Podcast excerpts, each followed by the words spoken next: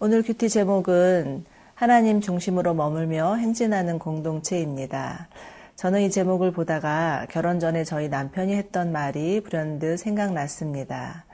이제 하나님께서 우리에게 가정을 허락하셨으니 우리 가정은 사람 중심이 아니라 하나님 중심인 가정이 되었으면 좋겠다는 말이었습니다. 저는 그때만 해도 하나님 중심의 가정이 무엇인지 잘 알지 못했습니다. 그러나 세월이 흐르고 믿음이 자라다 보니 하나님 중심의 가정이 얼마나 중요한지를 깨닫게 되었습니다. 자, 이제 오늘 하나님 중심으로 어, 행진하는 공동체 이야기 함께 묵상해 보도록 하지요.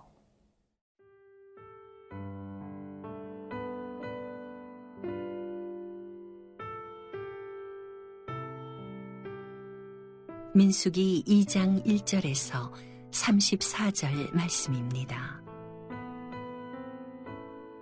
여호와께서 모세와 아론에게 말씀하여 이르시되 이스라엘 자손은 각각 자기의 진영의 군기와 자기의 조상의 가문의 기호 곁에 진을 치되 회막을 향하여 사방으로 치라.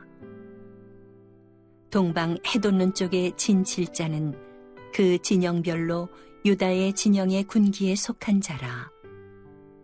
유다 자손의 지휘관은 암미나답의 아들 나손이요. 그의 군대로 계수된 자가 7만 4천6백명이며 그 곁에 진칠자는 이사갈 지파라. 이사갈 자손의 지휘관은 수알의 아들 느다넬이요. 그의 군대로 계수된 자가 5만 4천 4백명이라. 그리고 수불론 지파라. 수불론 자손의 지휘관은 헬론의 아들 엘리아비요. 그의 군대로 계수된 자가 5만 7천 4백명이니 유다 진영에 속한 군대로 계수된 군인의 총계는 18만 6천 4백명이라. 그들은 제1대로 행진할지니라. 남쪽에는 루벤 군대 진영의 군기가 있을 것이라. 루벤 자손의 지휘관은 스데울의 아들 엘리수리요. 그의 군대로 계수된 자가 4만 6천 5백명이며 그 곁에 진칠자는 시므온 지파라. 시므온 자손의 지휘관은 수리사떼의 아들 술루미엘이요. 그의 군대로 계수된 자가 5만 9천 3백명이며 또 갓지파라. 가짜손의 지휘관은 루엘의 아들 엘리아사비요. 그의 군대로 계수된 자가 4만 5천 650명이니 루벤 진영에 속하여 계수된 군인의 총계는 15만 1,450명이라. 그들은 제2대로 행진할지니라. 그 다음에 회막이 레위인의 진영과 함께 모든 진영의 중앙에 있어 행진하되 그들의 진친 순서대로 각 사람은 자기의 위치에서 자기들의 길을 따라 앞으로 행진할지니라. 서쪽에는 에브라임의 군대에 진영의 군기가 있을 것이라. 에브라임 자손의 지휘관은 암미 후세 아들 엘리사마요.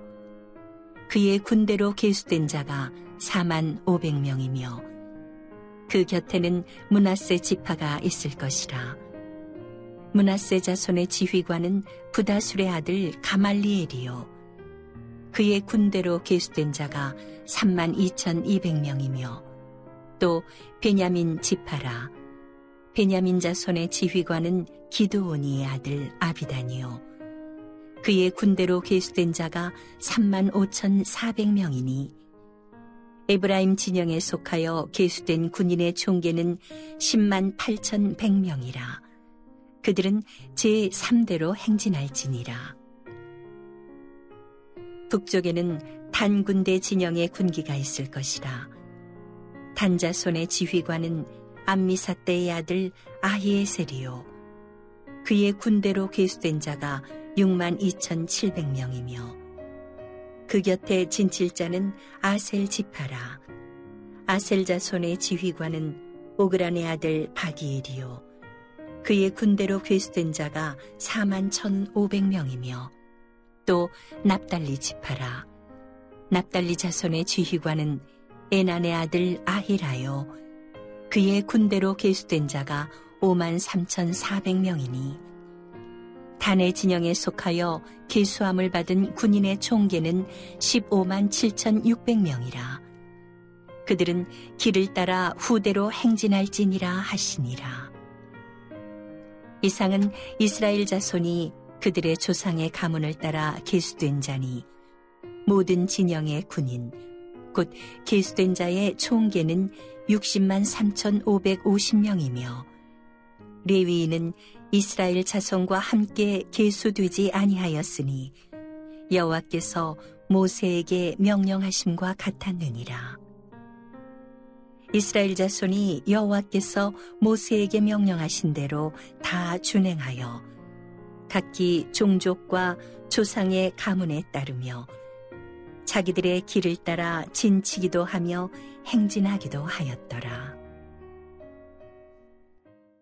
하나님은 이제 이스라엘의 열두 지파의 군인 수를 모두 계수하신 후에 그들의 전열을 가다듬게 하십니다. 1절과 2절입니다. 여호와께서 모세와 아론에게 말씀하여 이르시되 이스라엘 자손은 각각 자기의 진영의 군기와 자기의 조상의 가문의 기호 곁에 진을 치되 회막을 향하여서 사방으로 치라. 이제 이스라엘은 세 개의 지파로 구성된 네 개의 진영이 형성되고 또 그 네 개의 진영의 중심에는 회막이 있었습니다. 즉 이스라엘 공동체는 하나님 중심의 공동체였음을 알 수 있습니다. 자, 하나님께서 이들을 향해서 나는 너희의 하나님이 될 것이고 너희는 내 백성이 될 것이라 하신 말씀은 그들의 삶 가운데 깊숙이 개입하시겠다는 말씀이기도 합니다. 이스라엘은 400년 동안 애굽의 노예로 살던 자들이었습니다. 겉으로는 아브라함의 후손이고 하나님을 믿는 백성이라고 하지만 실상은 애굽의 우상에 젖어 있던 자들이었습니다. 그래서 무엇보다 이들에게 필요한 것은 우상에서 하나님으로 그들의 중심 이동이 가장 필요했던 것입니다. 이제 하나님은 그들에게 찾아오셔서 예, 정말 하나님이 누구신지 그들이 섬겨야 될 진정한 참신이 누구신지 알려주시고 이제는 하나님 중심으로 살라 이렇게 말씀하십니다. 그런데 여러분 하나님 중심의 삶 하나님 중심의 삶은 어떤 삶일까요? 그전에는 자기 소견대로 자기 생각대로 자기의 계획대로 살았더라면 이제는 하나님의 생각, 하나님의 뜻을 묻고 사는 삶이 하나님 중심의 삶입니다. 자신의 인생의 주도권을 자기가 가지고 있는 것이 아니라 하나님께 이양해 드리는 것이 하나님 중심의 삶이라고 볼 수 있습니다. 비록 내 생각과 내 계획과 다를지라도 하나님의 말씀이기 때문에 그 말씀에 순종하는 삶이 하나님 중심의 삶이라는 거죠. 그리고 매 삶의 순간순간마다 하나님께 묻고 하나님의 생각은 어떠신지 하나님의 의향은 어떠신지를 묻고 나아가는 삶입니다. 예, 그런데 그 성막을 보면 그 가운데 지성소에는 언약궤가 있었고 그 언약궤는 시은좌라고 하는 덮개로 덮여 있었습니다. 그 시은자는요, 영어로는 mercy seat이라고 하는데요. 하나님의 자비하신 성품을 상징하는 것이죠. 하나님은 이처럼 은혜로우시고 자비로운 분이십니다. 하나님이 우리 가운데 행하시는 일은 모두 다 선하고 예, 우리에게 주시는 음, 길은 우리에게 가장 좋은 길입니다. 그런데 때로는 우리가 이 하나님의 선하심과 은혜로우심과 자비하심을 잊어버릴 때가 있습니다. 예수를 믿는다고 하지만 내 생각과 내 마음대로 행하며 내 인생의 주인이 하나님이 아닌 내가 될 때가 있습니다. 그러나 하나님은 오늘도 말씀하십니다. 우리 인생의 주인은 하나님이시라고요. 그래서 여러분 하나님을 어, 여러분의 삶의 주변 언저리에 두는 어리석음을 범치 마시기 바랍니다. 그리고 정말 우리가 해야 할 것은 끊임없이 하나님, 정말 하나님만이 내 삶의 중심이 되어 주시옵소서 우리의 마음을 열고 주님 앞에 예, 나아가는 것입니다. 그리고 우리 삶 가운데 예수님을 초청하는 일입니다.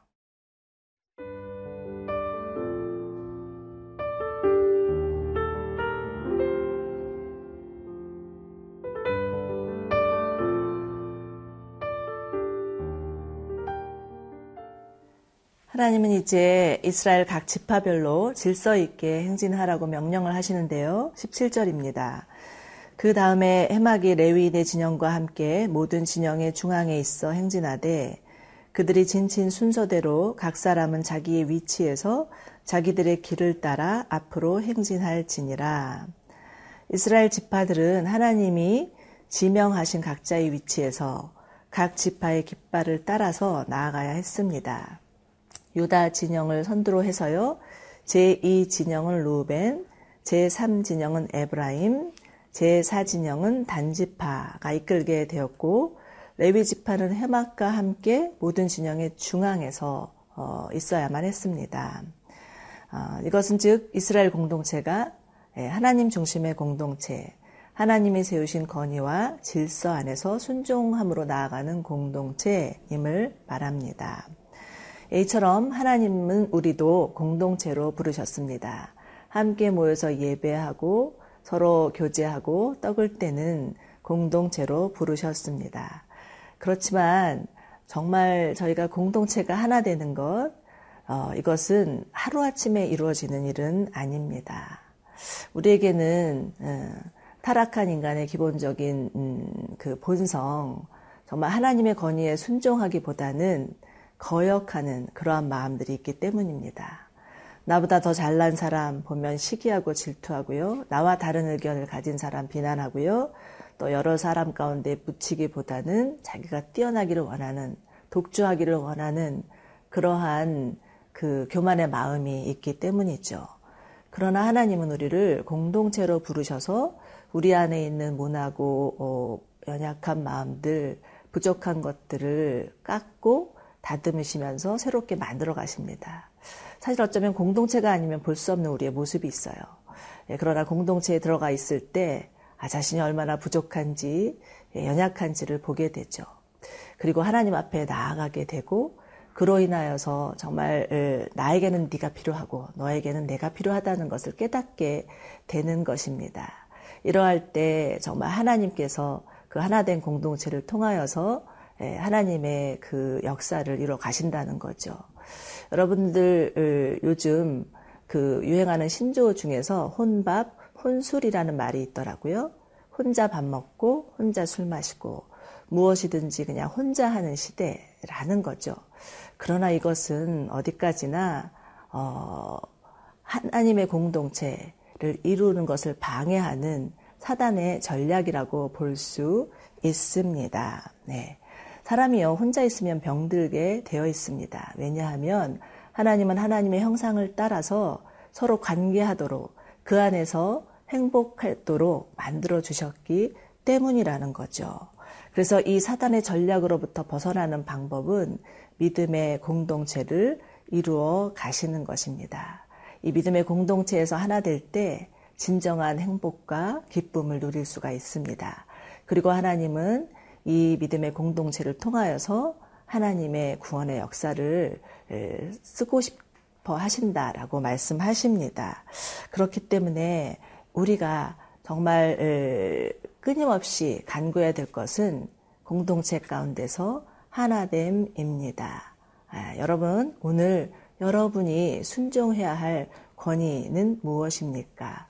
여러분이 속한 공동체 가운데서 정말 순종하고 어, 따라가야 될 부분은 어떤 것입니까? 하나님이 부르신 그 공동체 가운데서 하나 되고 연합함으로 아름다운 공동체 만들어가는 저와 여러분 되기를 소망합니다. 함께 기도하겠습니다. 살아계신 하나님, 저희를 정말 하나님 안에서 아름다운 공동체 이루도록 불러주신 것 감사합니다. 저희 안에 하나님이 허락하신 공동체 안에서 서로 돕고 격려하며 위로하게 하여 주옵소서. 그래서 한 마음이 되게 하여 주시고 하나 되게 하여 주옵소서. 무엇보다 하나님 중심의 공동체가 되게 하여 주셔서 하나님의 마음을 따라갈 수 있는 아름다운 공동체 삼아 주시옵소서. 예수님의 이름으로 기도드립니다. 아멘.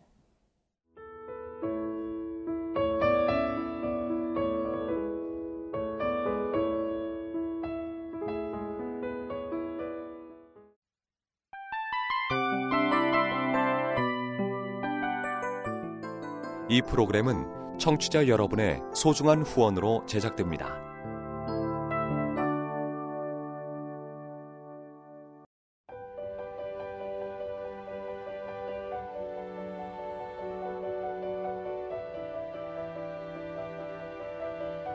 세상에는 수많은 교회들이 있지만 더 깊이 있는 말씀 강해를 찾기 위해 크기로만 교회를 선정하지 않습니다.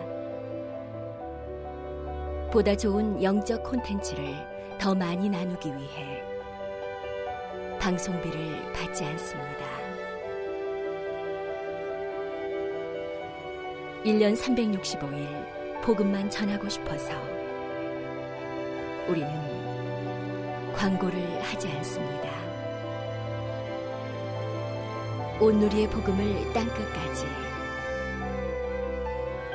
CGN TV와 함께 땅끝 성교사가 되주세요